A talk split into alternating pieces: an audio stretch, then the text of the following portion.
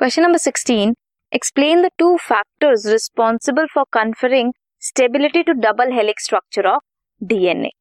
that is presence of hydrogen bond between pair stack confer करते हैं stability to DNA hydrogen bonds होते हैं। Thymine की presence at the place of uracil ज़्यादा stability provide करती है डीएनए को as compare to R N A this was question number sixteen